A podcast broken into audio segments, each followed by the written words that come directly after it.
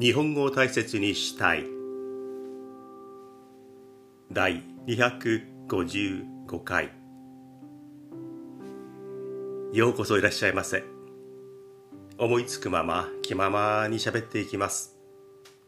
少しゆっくりめに喋ろうと思います。できるだけ日本語を大切にしながら喋っていきたい。そう考えています。でも結構ゆっくりも大切も難しいです。今朝は雨模様の朝になりました。ちょうど1週間前先週の土曜日の朝も荒れ模様の天気で風が非常に強かった。録音したものを聞いてみるとあの風でドアがドアというか窓がトントンと鳴るような音も入っていました。今朝は風は強くないんですが時折土砂降りのような雨になったり静かな雨になったり今は止んでるようですね。予報は一日雨という私の住んでいる関東地方の南の方の、えー、天候になりました。少しこの週末は荒れ模様って感じになりましたね。今は何をしながら聞いてくれていますか？いやーもうゴールデンウィークで疲れちゃったしお金も使っちゃったしこの週末は家にいるよ。ああんまりお金もないからウーバーイーツとか出前館で高いものを頼めないかな。よし冷蔵庫にあるもので過ごそうか。冷蔵庫に何があったかな？あ冷凍餃子水餃子。餃子関係ばっかりだな。肉が冷凍でなかったかな。野菜はちょっとないしな。まあね。そんなねバランスのいいものを毎日毎日食べなくてもなんとかなりますから。もうこの週末は開き直って家でのんびりしようかなっていう人結構いますか？ん？関係ない。ゴールデンウィーク仕事をしていたしこの週末も仕事。そういう人もいますよね。休む人仕事をする人それぞれ。ねでもいろいろ頑張ってできるだけ健康で楽しくいきましょう。なんかエンディングみたいになっちゃってますけれども。さあ喋り始めました。えー、まず最初にお礼を言おうと思います。メールをいただきました。台湾のベートーベンさんありがとうございます。先週の放送は5月6日に収録をしたんですが5月5日が私の誕生日でした。前回の放送の中で誕生日の話をしたんですが台湾のベートーベンさんからメールが届きました。以前このベートーベンさんからは、えー、メールをいただいていました。でちょっと話戻りますけれども台湾で日本人の人と一緒に仕事をしている。そのベートーベンさんが「日本人の本音はどうなんですか?」家に遊びに来ていいよって言われるんだけれども「はいはい」って言っていいんでしょうか？それから日本人は疲れたり怪我をしていたりする時に「あ大丈夫大丈夫大丈夫大丈夫」って言うけど本当に大丈夫なんでしょうか？っていうようなねあの日本人の本音と建前についての質問をね、えー、受けました。台湾で育ったベートーベンさんは日本人の本音って分かりにくいのかもしれないですよね。前回の相談の時にはちゃんとしたお答えができなかったと思うんですがはい。日本人はね本当に本音と建前は少し外国人から見ると難しいかなというふうに思います。でも仲良くなってくるともう本音を出してくれるという関係になるんですけどね。家族とか身内以外にはなかなか「あ痛い痛い痛い痛い痛い」とか「いや疲れちゃってるんだよくたくた」ってなかなか言えないっていうのが、うん、日本人の一つの特徴かなというふうに思います。はい。そのメールでベートーベンさんが「お誕生日おめでとうございますハッピーバースデー」と書いてくれました。そしてこれは台湾語なんでしょうね。誠実快楽生まれた日の快楽。で絵文字がありました。ケーキの絵文字が2つ入っていつもお元気でっていうふうに書いてあります。ありがとうございます。もうね家族もこういう、うん、分かりやすいお祝いの言葉も言ってくれなくなりましたけれども、えー、全く会ったこともない知らなかった人ベートーベンさんがこの私の放送を通じて知ってくれてこうやってお祝いの言葉をメールで打ってくれる。本当に嬉しいなというふうに思います。はい。誠実快楽。これは検索してみたらハッピーバースデーという意味なんですよね。はい。ありがとうございました。68になりましたがまだまだ元気で頑張っていこうと思います。ありがとうございました。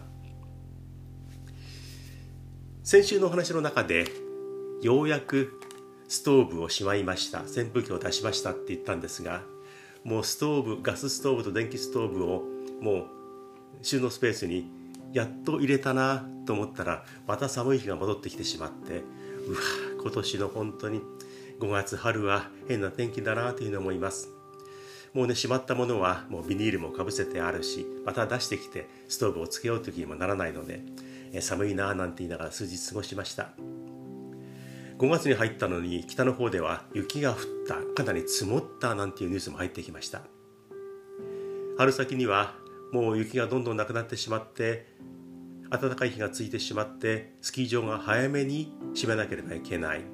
もう営業できないというようなニュースもあったのに5月になってまた雪っていうのは大丈夫かな日本列島。大丈夫かな大丈夫ですか地球っていう気がします。はい。今日もね甘い模様ですがかなり寒いな肌寒いなという天気になりました。ゴールデンウィーク明けに電車に乗っかってふらふらっとね出かけてきました。もう最近は、えー、電車にふらっと乗っかって Suica があれば、ね、あのとっても旅も便利なので、えー、時刻表もなしでかなり気軽に行けるようになりましたね。日帰りで熱海の方に行ってきました。熱海。もう何度も何度も行っています。でも久しぶりですよね、え、熱海のお話をしたこともありましたがこれは1年以上前でしたかね、え、私にしては久しぶりという感じで熱海に行きました。我が家の最寄りの駅からは JR で普通の各駅停車普通列車で1時間もあれば熱海に行きますね。で行きました。ゴールデンウィークがもう明けていました。ねゴールデンウィークの時には熱海ももうその行楽地ですからね。温泉街人がいっぱいいたと思います。家族連れ若者を含めてうわーゴールデンウィークすごいなっていう人手だったと思うんですがゴールデンウィークが明けてからいやもう大丈夫だろうなと思って行ってみたら私と同じようにゴールデンウィークは出かけない。どこに行っても人が多い。だから例えばホテルなんかも高いですしね。泊まりで行ったらホテルも高い、ね、混んでいる。だからゴールデンウィークが明けたら出かけようと思ってきた年配の人たちが熱海にいっぱいいました。もうねぎゅうぎゅう詰めというわけではないんですがもう商店街が人で溢れているというわけではないんですがね、ゴールデンウィークが明けるのを待っていた年配の人たちがウィークデーにのんびり行楽に行こう熱海に行こうということだったんですね。思いのほか、うん、人が多くてびっくりしました。前回1年ほど前に行った時にはあの熱海のプリンっていうのがもうすごい人気で行列があったんですがもう1年も経ったらねもうだいぶ時間も経ったからあの熱海のプリンあれはもう人気なくなってるのかなと思ったらまだまだ列がありましたね。ね以前もお話をしましたが熱海にプリンなんてなかったんです。そんなものは。熱海はお蕎麦とか温泉まんじゅうとかね、えー、タコの姿焼きとか、えー、干物とかそういうものが熱海の名物ねお土産物屋さんには、えー、並んでいたんですが熱海にプリンはなかった。でもね数年前でしょうね熱海にプリンを持ち込んで小さい牛乳瓶のようなものにプリンを入れてそれでちょっとおしゃれな感じにして発売したら大当たり。まだまだ人気は根強いなというふうに思いました。そのすぐそばに以前はなかったラーメン屋さんが古い路地を挟んであったんですがそこのラーメン屋さんもねカウンターしかないんですがやたらと混んでいてびっくりしました。これも新しいラーメン屋さんなんですがプリン屋さんの隣にラーメン屋さん。今外国の方はラーメン大好きですからラーメンもそこで食べられる。でプリンも、ね、好きな人は食べたいしネットで知って熱海のプリンを楽しみにしてきた外国の方もいるかもしれない。なんとなくね熱海。はあラーメンとプリンか昔の熱海は懐かしいけどこれが時代の流れかなというのを思いました。ゴールデンウィークが明けても人が結構多かった熱海に行ってきました。ねえ。ゴールデンウィークの最中のお話でびっくりしたなという映像を見ました。いろんな海外のニュース映像を見たりするとまだまだ知らないことが多いしああこんななんだってびっくりすることが結構あります。中国の砂漠の光景だったんですがもう中国の奥の方に行けばかなり砂漠がある。そちらに中国中国人が観光に行く。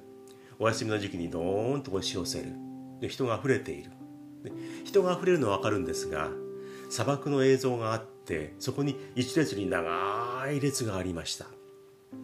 何の列だったのかな？これねラクダの列なんですね。ラクダに乗っかって砂漠を歩くというそういうオプショナルツアーみたいなものがあるんですよね。アクティビティっては言えないかな。ラクダに乗っかって歩くことができる。砂漠を見て歩くことができる。月の砂漠をっていう感じの砂漠を味わえる。そういう観光のコース。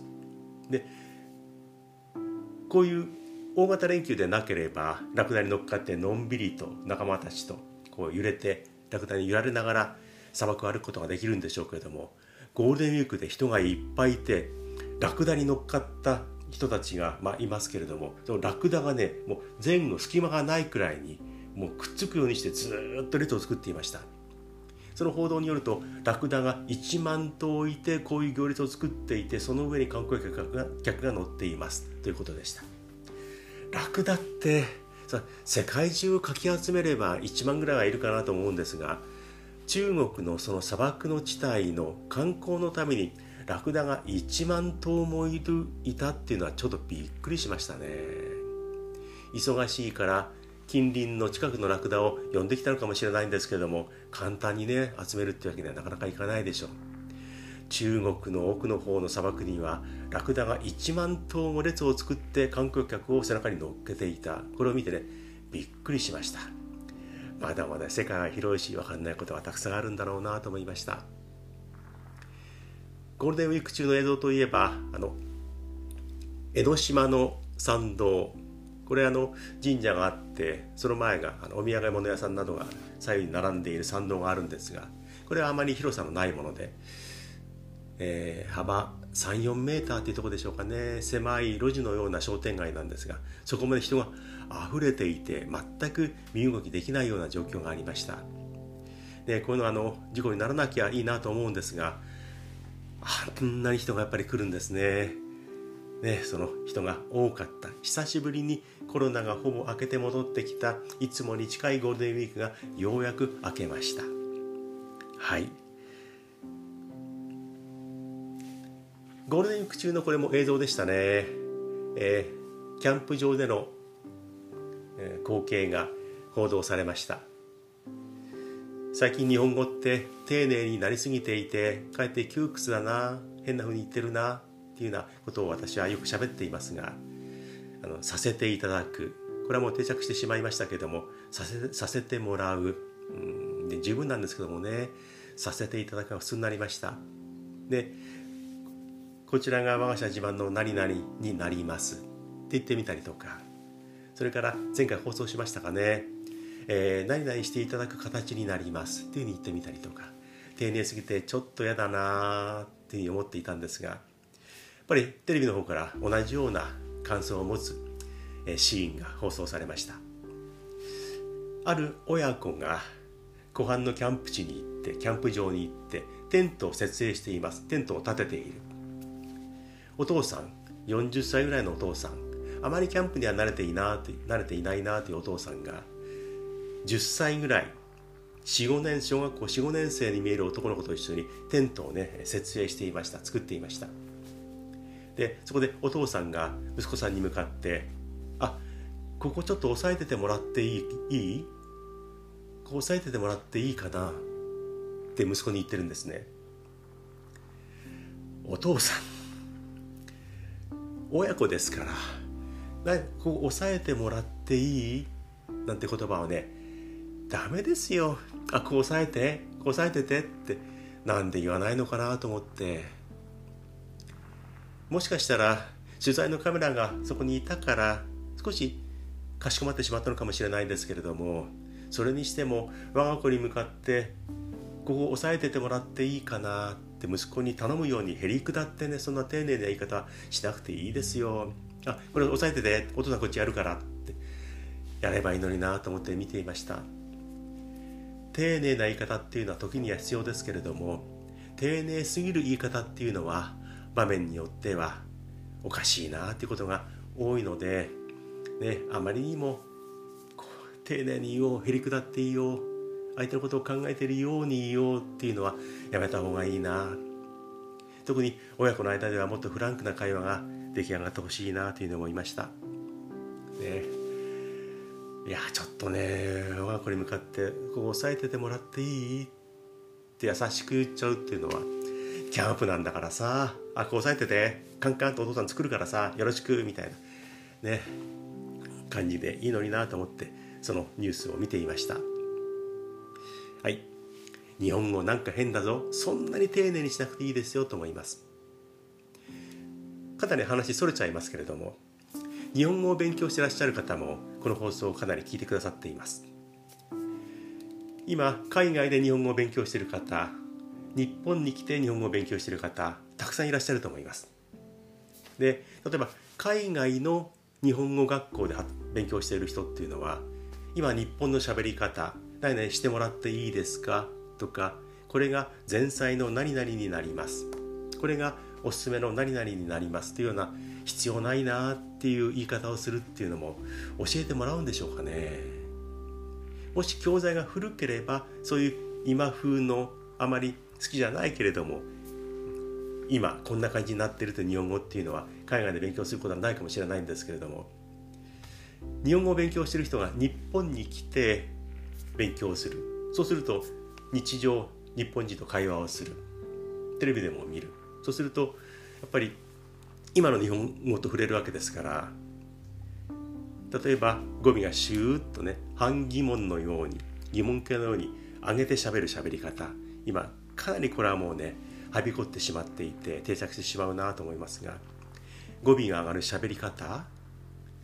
結構テレビのコメンテーターもこれを使う。だから外国人の方も結構戸惑う？でこの「うー」って上がる喋り方。こういうのを聞くと日本語ってこういうのかなって思っちゃうのかもしれないんですけれどもこれはいい日本語ではないので覚えなくてもいいなというふうに思います。そっちの方に染まっていってしまってなんとかで今日本語で勉強している？今年で勉強2年目？なんていうふうな日本語はやめてくださいね。もっときちんとした今風ではない日本語を覚えてほしいなと思います。なんかね日本語がどんどんここに来て形を崩しているなと思うので残念だなというふうに思っています。はい。いつものようにまた話が飛びますね。あるファミレスでのお話。今日は電車の中のお話はないですね。あちょっとあるかもしれないです。ファミレスでのお話。ファミレスとは言ってもこれはねサイゼリアの話です。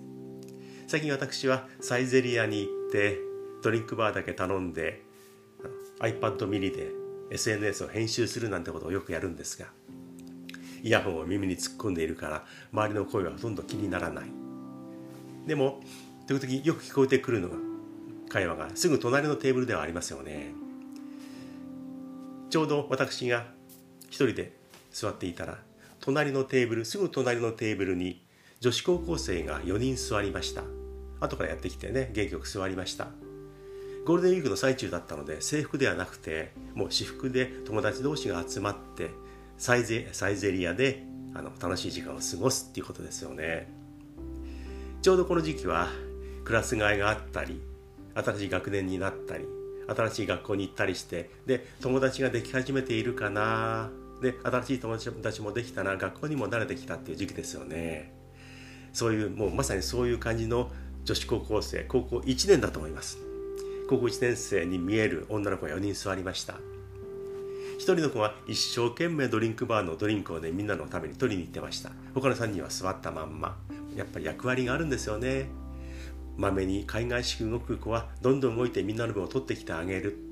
でで周りのみんなはもうお任せでありがとうって言いながらねもうその子に任せる役割があるんですね。そしたらしばらくしたらそのドリンクを取りに全く行かないような女の子がね一番席の奥に座っていましたがその子が突然「私出会いが欲しいの。私出会いが欲しいの。出会いたい。元気に言い放つもんだなと思って私出会いが欲しいのってね言ってました。要するにボーイフレンドが欲しい。で男の男性の友達が欲しい。誰かとお付き合いするようなそういう出会いが欲しい。ってね言ってました。で他の子たちは、まあ、あんまり反応していなかったんですがうんうんっていう顔をしていて出会いが欲しいって盛んに言っていてでその後にその子は私チャラい人がいいって言ってました。私チャラい人がいいんだ。これあまりいい日本語ではありません。チャラい人。ねチャラい。これはあの辞書を引くまでもないしスラングみたいなものですから勝手な解釈をするとチャラい。いい加減な感じ。物事をあまり真面目に考えない。なんとなく軽薄な感じ。ね。落ち着きもない。っていうのがチャラいっていうんだと思うんですよね。そういう人と付き合いたいそういう人と出会いたいってね一人の高校生女子高校生が言っていました。どんな子言ってるのかなと思って何気なく見たんですけどもね。あこの顔でこの子がこういうことを言うんだと思ってちょっとびっくりしました。大きなお世話ですけれども誰かと出会いたい。私チャラい人がいいんだ。もちろん高校1年生で誰かと出会って結婚するなんてことまでは考えないでしょうから日々会ってる時に楽しいとかそういうのを求めるんでしょうね。チャラい人の方が楽しいし気楽なんでしょうか、ね、そういう人がもともと好みだったんでしょうか。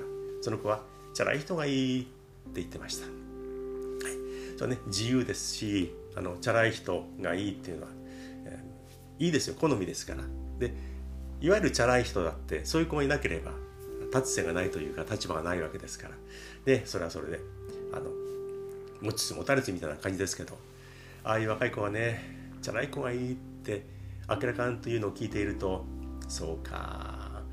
確かにそれもいい。で今はいいかもしれないけれどもチャラいだけの人と知り合ってそういう時間をね過ごすっていうのはたまにはチャラいのもいい。でもチャラいのがしばらく続く23年続くなんてことになればもったいないなと思いますね。いわゆる生真面目で言葉悪いけどクソ真面目でもう本当楽しい会話もできない何考えてるかわからないような真面目な人もつまらないかもしれない。でもねチャラいのがいいっていうのはね高校の3年間とかその後の年月日々っていうのはもちろん中学生の時期も大事ですけれども非常に大事だなというふうに思います。自分がもうその時間にを過ごしてきてしまってもうそこに戻れないから余計思うんですがチャラい人がいいっていうのもわかる。でもその時にはもっとやんなきゃいけないことがあったんだなというふうに自分で思うのでそのこと知り合いでも何でもないしねあのキミキミとこちらから近づいていって喋りかけるわけじゃないんだけれども心の中ではねチャラいチャラいってそれを求めちゃいけないよ。今大事なんだからこの時間後悔しないように時間をある程度大事に使ってくださいなお嬢さんってね思ってました。勉強もそうクラブ活動もそういろんなものどんどん吸収できて吸収の仕方によっては自分がかなり変わっていけるいい方にもどんどん変わっていけるんだからチャラい方に行ってあまり良くない方向に行く無駄な時間を過ごすよりはもう少し明るいいい方向に行ってほしいなとね68歳の年配者はね心から思うんですよ。その子が将来どういう人生になるか分かりませんし大きなお世話かもしれない。で自分も誇れるような人生を送ってきたわけではない。で自分たちの子供がしっかり本当にね素敵になったな素晴らしいっていうところまでは言っていないかもしれない。でもね全く縁もゆかりもない子なんですがそうに思ってしまいました、えー、無駄な時間を過ごさないでほしいなというふうに思いました。つい最近読んだ本の中で、えー、こういう言葉がありました。ああいい言葉だな。もうちょっと早く出会っていたかったなという言葉がありました。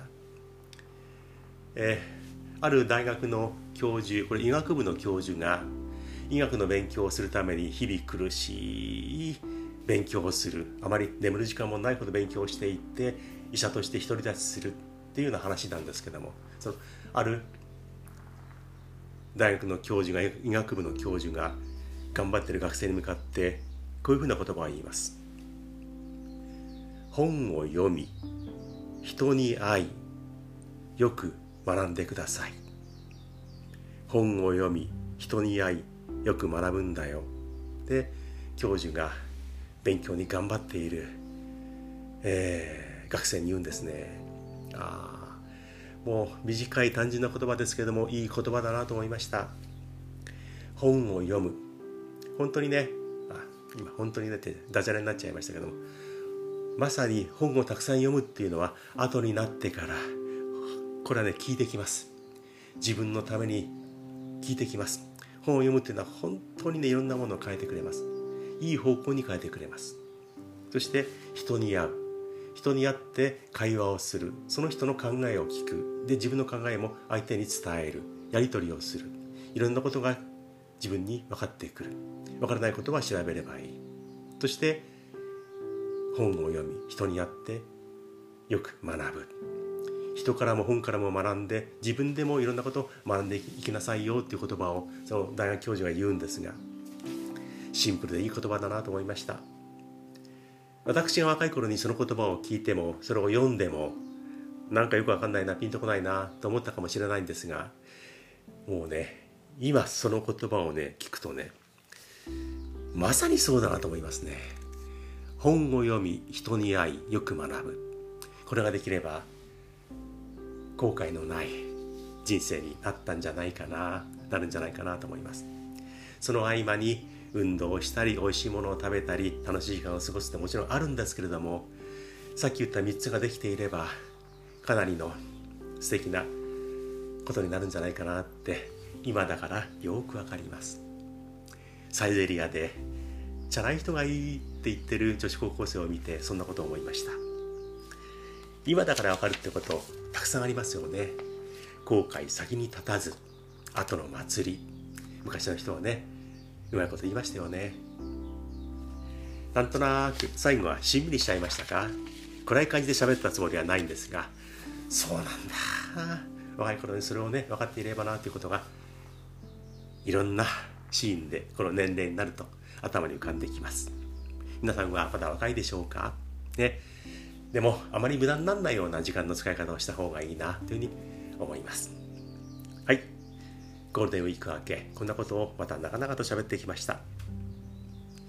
皆さんからのメールコメントお待ちしています。アドレスをご紹介します。大切 .japanese アットマーク gmail.com こちらまでメールを送ってください。メールを書いて送るって結構手間ですけれどもよし一丁送ってやろうじゃないかということで送ってください。私がやっている YouTube 日本語が好きチャンネルそれから何気ないチャンネルこちらの方も見て聞いていただいた場合にはコメントを打ってもらったりメールを送ってくれたりしてください。そして YouTube の方はぜひチャンネル登録もお願いします。よろしくお願いします。はい。今は雨は止んででも雲は暑いですね。一日こんな天気。時間によってはザーッとまた降るようですね。皆さんの周りは今どんな空でしょうか。で時間帯はどんな感じでしょうか。おはようございます。っていう時間帯ですか。あこんにちは。でしょうか。あこんばんは。かもしれないですね。もしかしたら久しぶりに30分を切りました。こういう時間帯でしょうか。おやすみなさい。To be continued.